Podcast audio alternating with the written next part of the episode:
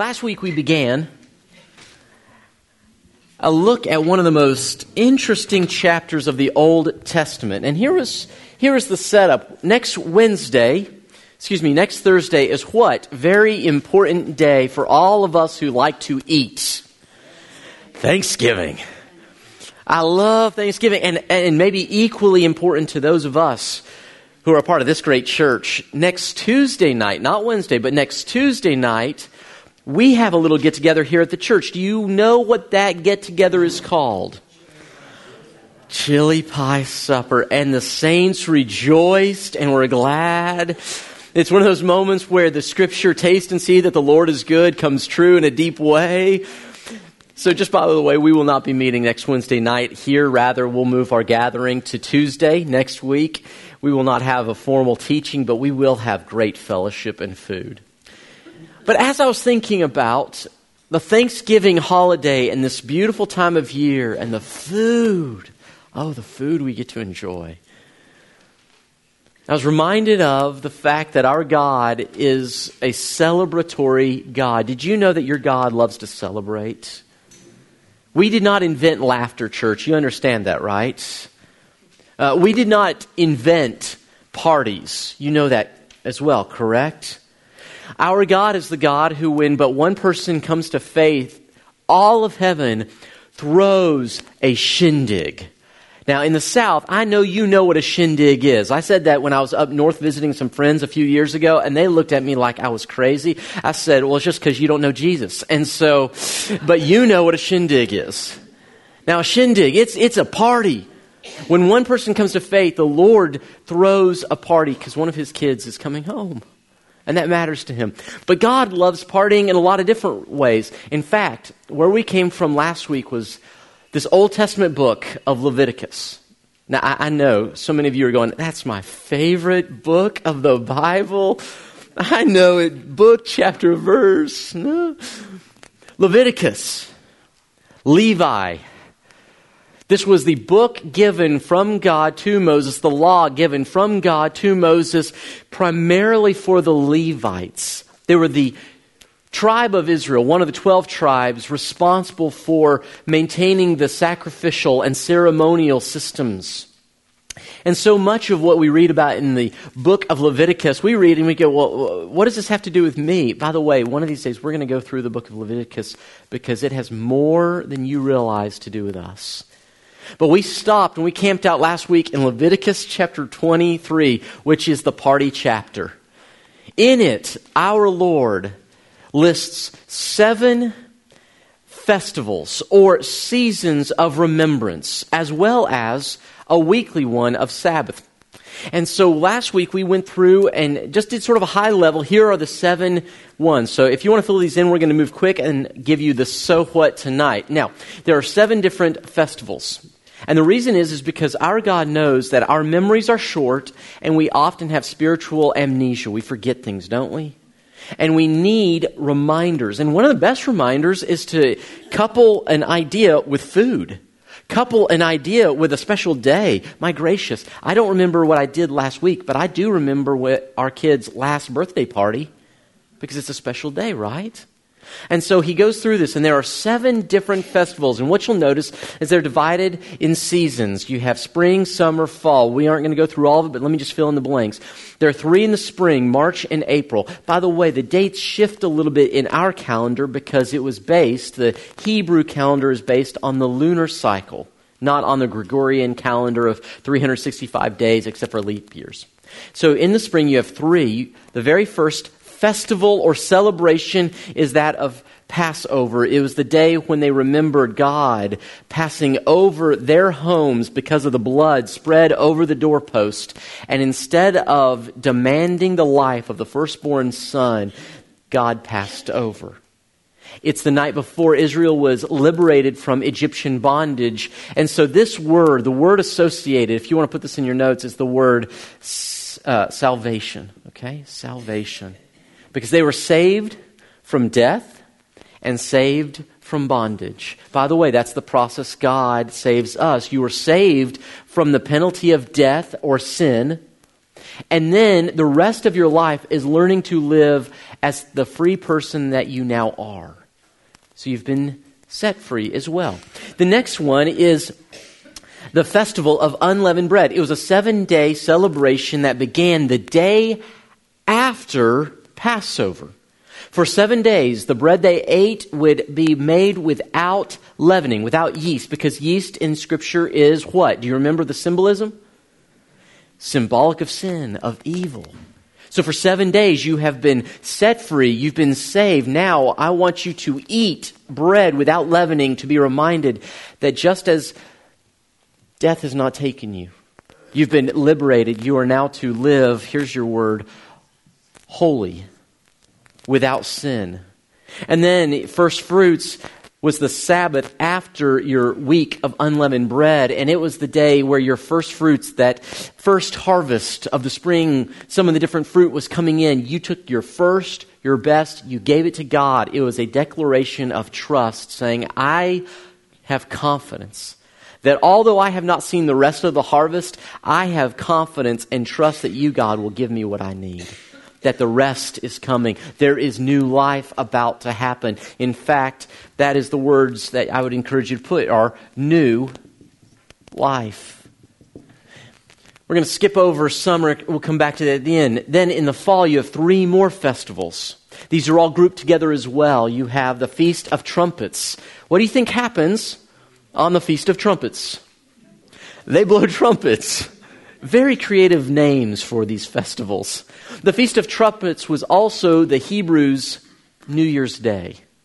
It's a day where they say, Yeah, it's a new day. The word that I would give to you for this one is the word victory because the last year has passed and a new one has come. And then you have, only nine days later, you have the Day of Atonement. This is the one day a year where the high priest, there's only one high priest in Israel at a time, and that one high priest, on this one day of the year, would go into the most holy place of the Jewish temple, the place where, where, where, God chose to make himself dwell in the Old Testament. And the high priest would go in that one day for all the people of Israel, and he would offer blood on the Ark of the Covenant or there around for the purpose of drawing or symbolically representing the entire nation of Israel. And it was in that moment, the shedding of blood in there, that it was drawing Israel back to God. The way to remember this, what this day is about, is real simple, and we said this last week, but it's, all, it's actually in the Word. It's just at one meant. The Day of Atonement is the day of at one man. It's the day of unity, where those who are far from God by the sacrifice of blood are drawn near. So your word there would be unity. Or you might want to put the word together. And then finally, down here, just four, excuse me, five days later, the Feast of Tabernacles. And the Feast of Tabernacles was intended to remind the Israelites of their 40 years wandering that although they did not have a permanent home, while they wandered the desert, the wilderness, God was with them and He made His home with them and they with Him. And so during this week long celebration, the very last one of the seven of the year, the Israelites were commanded to build little huts in their front yards or in their property. So they didn't live in their house. They would go and they'd live in these little huts. And it was a way of remembering that even when we are not at our permanent home, we can be at home because God is with us. And so the word I would give you for this one is the word home. So we have salvation, holy new life, victory, unity, together, home. Now here's the thing that we brought together last week. You say, wait, what about this one? We'll come back to it. We said last week that in all of these, as scholars have noted, Jesus Christ actually is represented or fulfills these. Because, remember, in Luke, the final chapter of Luke, Jesus has a conversation with two people on the road to Emmaus. Jesus has been resurrected and he meets two disciples who do not yet know that he is raised from the dead. And he begins to walk with them and he talks with them and he visits And they are despondent because Jesus is dead. They do not recognize who is with them. And, and, and they say, Oh, we thought he was the one. And I love how our Savior, he goes, Have you not read the Old Testament? It's all about me. And it says, beginning with Moses, Jesus shows how all of the Bible points to. So let's look at these again, and then we'll get into the so what. So the Passover. Church, who is the Passover lamb of God? Jesus. So John chapter 1, we're told when John the Baptist sees Jesus, he says, Behold the Lamb of God who takes away the sins of the world. Jesus Christ is our salvation, correct? Now, interestingly enough, we're also told that Jesus Christ is holy, without sin. On Sundays, we gather, and one of the things we do every week is we take what is called the Lord's Supper bread and wine. What kind of bread do we eat? Unleavened bread. Who Jesus, the night before he died, took the bread, he broke it, and he said, This is no longer symbolic just of Egypt. This is now my body. Jesus is the unleavened bread. He is the perfect one, the holy one, who lived a perfect life. Do you see how this is even about him? Now, when we come down, when the Lord called them to give their first fruits, trusting that God was going to bring about more, that God's plans will not be thwarted, that God does bring about the harvest.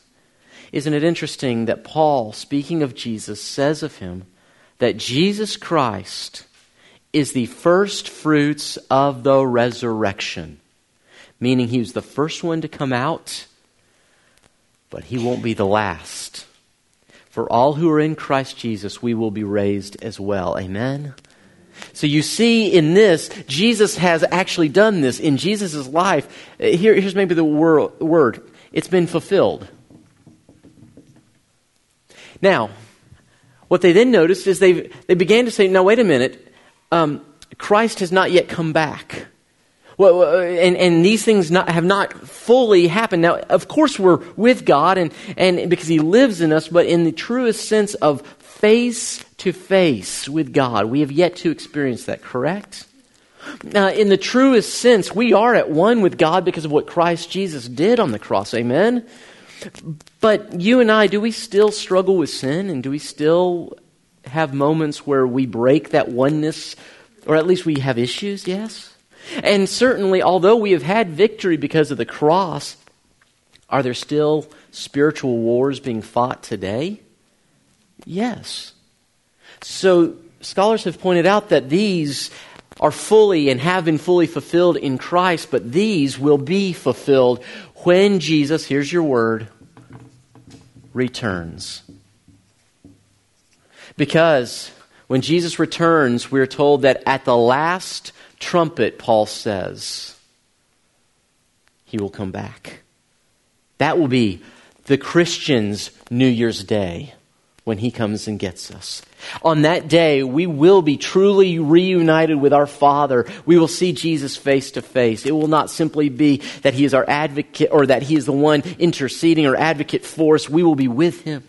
And then the Feast of Tabernacles, we will not be in these temporary huts. We will be in our permanent home. John chapter 14, verse 2, Jesus says, I go to prepare a place for you. He also says, In my Father's, what's that word? House. So this has been fulfilled. This will be fulfilled. Now, what about the middle? How many of us know that we're living in the middle? You've got this summertime right here, late May, early June. You have this Feast of Weeks. By the way, you'll notice that the Passover, verse 4 and 5, 6 and 8, 9 through 14, 15, 21, 23, 25, 26, 32, 33, 34. This is important. I'll show you why in a moment. The Feast of Weeks. What's interesting? Why is it called the Feast of Weeks? Well, it's because they were told to count off in Leviticus chapter 23, they were to count off seven weeks after first fruits. Seven weeks plus one Sabbath. Seven times seven is how many days, church? 49 plus one Sabbath equals? Okay. The, yeah. The Feast of Weeks, also known as Pentecost. Now, by the way, Acts chapter 2, what happened on the day of Pentecost when the church was together praying? The Spirit came. Jesus did his work, and he says, Now I'm going to give you the Spirit, and there's coming a day when he will come back and he will return, and all that has been prophesied will be fully fulfilled. All the things that the Old Testament says, this is what is going on, this is what he's going to be, all of it. So here's the two words I would encourage you to consider for this, and then we're going to go, so what? Here we go. First word is really two words in itself. The focus of this for us is the Holy Spirit. By the way, come to church Sunday, please. We're going to talk a lot more. The other one, though, is where we left last week, right? What's this one about? Look at this for a moment. When you look at the verses, verse 4 and 5 is Passover, 6 through 8, unleavened bread, 9 through 14, 15 through 21. 23 through 25, and so on. Now, verses 1 through 3 are about the Sabbath. So I'm not thinking of that, but do you notice that there is one verse missing that is not included in these seven feasts? I'll give you a hint. What comes after 21 and before 23? And those who have kindergarten level math skills or above say 22. So here's the question We're living in what is called the church age, when the Spirit of God is in His people. It's after the resurrection, but before the return. So, what do we do in this moment, family? What does this have to do with us? It has everything to do with us, and it happens I think in verse 22 we get the picture of what does it mean for us to live well in this season. So you got it. You ready? Let's go. This is Leviticus 23, verse 22. I want you to see what it says here. Verse 22 reads this way When you reap the harvest of your land, do not reap to the very edges of your field or gather the gleanings of your harvest. Leave them for the poor and the alien. I am the Lord your God. You say, what does that have to do with anything? I think it has a lot to do with what we do now. So here's the question What does all this mean for us? Here's what it means. This is then how we should live in light of all of these festivals and everything else. Christ's work, Christ's coming right now. He says this when, and he's giving a very practical, true, here's your literally your hands in the dirt of life example. That is not simply to be taken as a literal example, although it is literal, but it is also metaphorical for the much bigger principle he says, when you are gleaning or when you are getting the, the ripe grain from your fields, don't take all of it. Now, here's the way in the ancient world that people, that the way we would think people ought to collect their, their grain. So you have a plot of land. This is your plot of land the most logical way of reaping or harvesting to maximize what you get from the harvest would be to uh, do something like this. Just kind of, you know, just.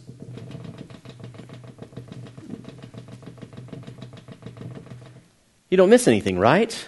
Just kind of work your way around, corner to corner, line to line.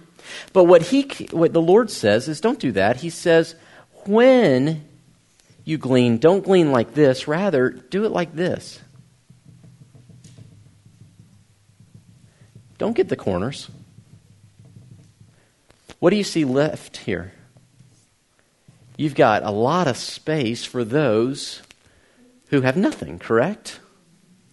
Isn't it interesting that the Lord, even before Israel had her own land, hear me now, this is before Israel even had land like we would think of to be able to harvest.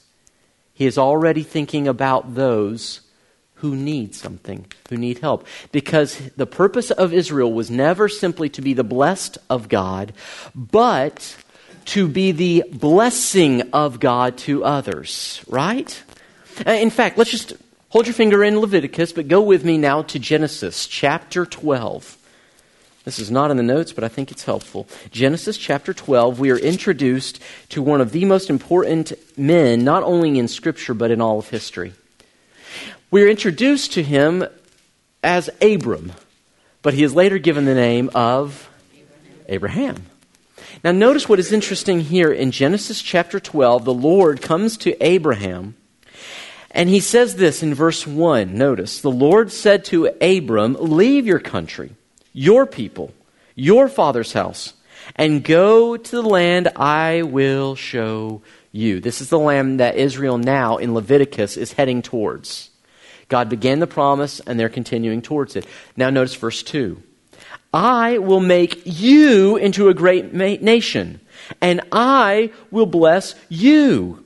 I will make your name great. And what we want to do is we then want to just close it up right there, right? Oh, God's going to bless me. He's going to make me a great nation. I'm going to have what I need. Thank you, Jesus. I'm going to go to church and I'm going to celebrate because He's good to me. Quick question. At the end of the word great, do you have any punctuation at the end of your word great? Yeah. What, what is, what's yours? I'm sorry? It's a comma. Now, I don't have a comma because I put a period on mine. I just sort of wrote that in. No, right? What's the difference between a comma and a period? The idea is not over with. There's more to come, right? It continues. Oh, I'm sorry. My wife is an English major. Darling, can you give us a definition? No. Uh, never mind. Um, may I still come home tonight? Seriously, though, my wife is brilliant, and the number of things that I've sent out to the church that she's helped me make sure the grammar is correct. She's awesome. But notice, it's a comma, not a period, because God's blessing to me is intended for, I know this is bad grammar, but hear me now, we. God blesses you so you can be a blessing. Because the very next part of that verse goes like this And you, Abram, and you, Clear Creek, and you who call on my name, you will be a blessing. I'm going to bless you so that you may bless other people. I will bless those who bless you, curse those who curse you, and all the people on earth will be, say these words with me, blessed through you. So now in Leviticus chapter 23, God is giving definition for what it looks like. Now, the blessing of God from the people of God, uh, there's multiple layers to this, are there not? We'll talk about those in a moment. But notice there are three different categories of people here. Um, someone tell me in chapter, or excuse me, back to Leviticus 23, verse 22, what are the three different kinds of people mentioned there? What's that? Okay, the poor. Yeah, they're one. Let's put them up here, okay? So you've got the poor, okay? Yeah, aliens. like every other man. All right, no? Okay. Aliens refers to just a sojourner, someone who is not originally from that land, but is now in that land. That's correct, a foreigner. Right. Okay. Good question. All right, now, there's one other person, though. What? God? Well, okay, he's, yeah, he's assumed, but there's another person in there. An, the reapers the workers, those who are in the field. So we've got workers, we've got the poor, we've got the aliens or the foreigners. Let's put that up there, make it a little clear. Foreigners. Now, here's what's interesting. Who in this passage does God assume the Israelites are of the three? Are the Israelites the poor, the foreigners, or the workers? Workers. The chosen of God, those who've been bought, who have received salvation, who are to live holy, who have experienced new birth. We are now the workers, correct? Okay. You and I have been brought into the family of God, and what is true for them is true for us in this way. When Jesus talked to his disciples, in John chapter 4, he looks out at the people and he says, I tell you the truth, the fields are white unto what? He is not talking to people because they're Jewish. He is talking to followers because they are followers. And he is giving in the New Testament an echo of what God wanted in the Old Testament that those who know him are here to help those who either don't yet know him, need to know him, need the care of God, the love of God. And he says, Guess what? I'm going to bless you so that way you get to be hands and feet for other people. One of the coolest things in the world is to be able to share with other people. And the better thing is when someone else says, Hey, um, I would like for you to be a, an intermediary and give this gift sort of on my behalf, but I'll let you take credit too. It's like, it's like this.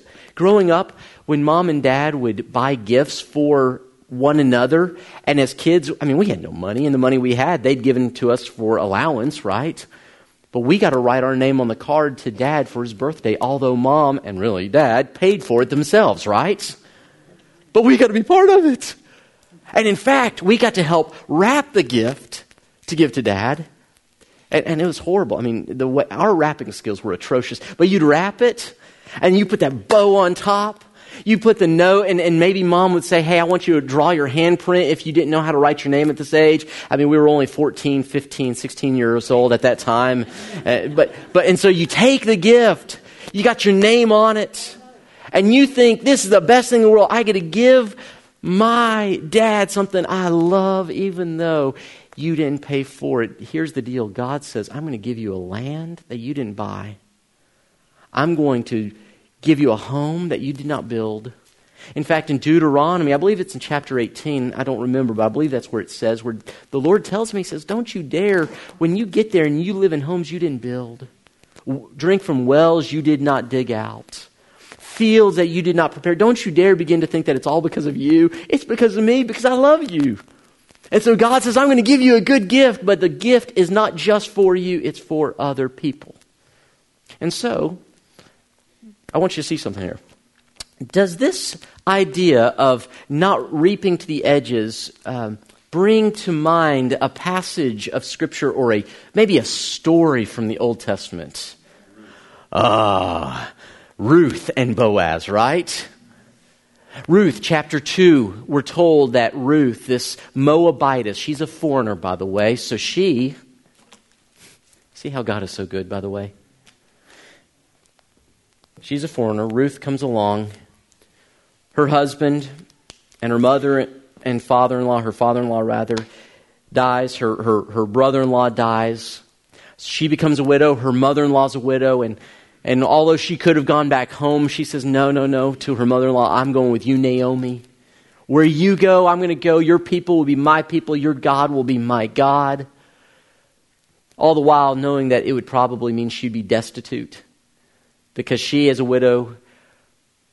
Her mama in law is a widower. It's just not a good thing. But she goes back. And when she goes back with Naomi, she says, Here's what I'm going to do. I'm going to go work in the fields if you'll give me permission. And Naomi says, Yes. And she goes and she begins to go in the fields. And the reason she was able to do that is because in Leviticus 23, God set up a plan so she would be provided for. Then Jump ahead a few weeks, few months. She meets this guy named Boaz. God works it together. Come to find out, they're not long lost friends, they're long lost relatives. She ends up marrying this guy.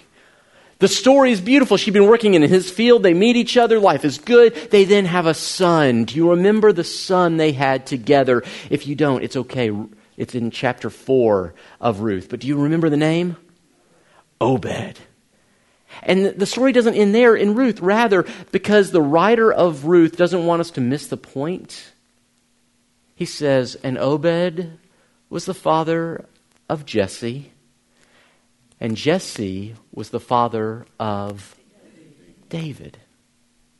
And if you know your Bible, and by the way, if you're not sure how all this works, just go read the genealogy of Jesus in Matthew chapter 1, because in there you begin to see that, oh, this woman named Ruth, who was able to glean in the fields because God set it up in Leviticus 23, she gets married to this guy named Boaz. They have a son who has a son who has a son who has a son, and you keep going all the way down until the true and great son is born. Interestingly enough, in Leviticus 23, God was providing for his own son to come into the world. What would have happened if the people of God had chosen not to obey God? What would have happened if, if maybe, what would have happened maybe if instead of doing it God's way, they said, you know, it's just not economical. I can't afford to be generous this year because of what's going on. So I'm just going to kind of, I, you know, God won't mind if I if I just do it this way this once. And I heard someone say God would have found a way. You're absolutely right, but here's the difference: they would not have been a part of God's story, would they? That's what Matthew 25 is talking about. It's our final exam.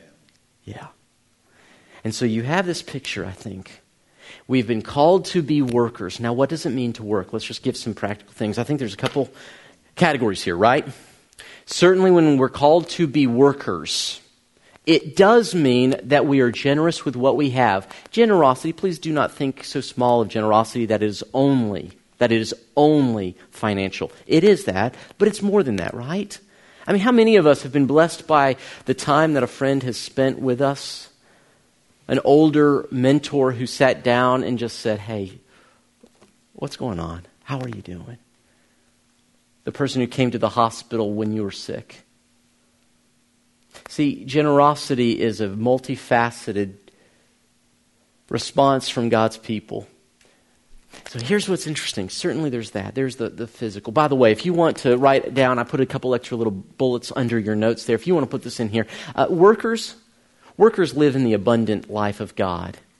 Notice, it is the fields that they have been given that they are now harvesting. It is, the, it is the gift of God that they're now using to be able to be a blessing. So, a worker is someone who has been blessed by God. And don't think big fields. Hey, do you know the average size of a first century field? We're talking about the size of half of this room here. So when you think of your field, don't think of, well, I don't got a back 40. Yeah, but I bet every one of us, we've been blessed this much, haven't we, by God? It's a garden, yeah. And by the way, if you want good garden food, go talk to Flory, but that's another story for another day. So now here's the thing there is this abundant life that God has called us into, and part of that is we get to share it with others. Now, the poor, the poor, they don't live the abundant life. And I don't mean this, this is not, stay with me for a moment here. They are not able to give to others and experience the joy of sharing.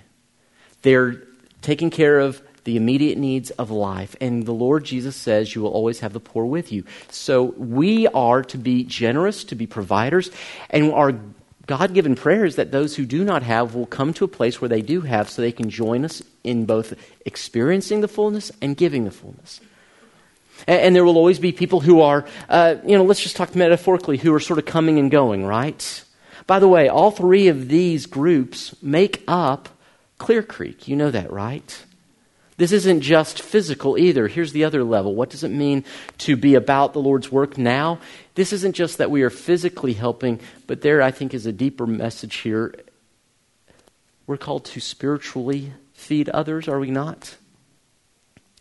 Uh, consider this with me. In the church, you always have those who are workers spiritually, people who know the Word of God, they've experienced the grace of God, and they are the ones who are giving, giving, giving to the body. I'm not talking about the preacher, I'm talking about what you did even just earlier tonight, where you shared something God had shared with you. You were a worker in the field tonight. Do you see this? And, and then there are others who, who they just, well, they're poor spiritually, maybe. And maybe that's because they are new to faith and they're growing and they have yet to sort of develop. Or maybe it's because they have just chosen, for whatever reason, to not fully engage. And so we continue to share, we continue to, to press in because our hope is that they will experience the fullness of God. And then there are those who come to our fellowship, and, and you need to know this. We have people who come from other places because they've been hurt, they've been wounded, and they come, they get healing here, and then they go back out to continue the mission God has given them. They are passing through. But here's what I want us to consider what does it look like to live well today? In light of the fact that we are now living in this season, waiting for this one, it means that if I am currently poor, I begin to lean into what God wants from me so I can begin not simply to receive the generosity of others, but be generous as well. And if I am a worker, then what, is, what does that passage say? Do not grow weary of doing, do you remember it?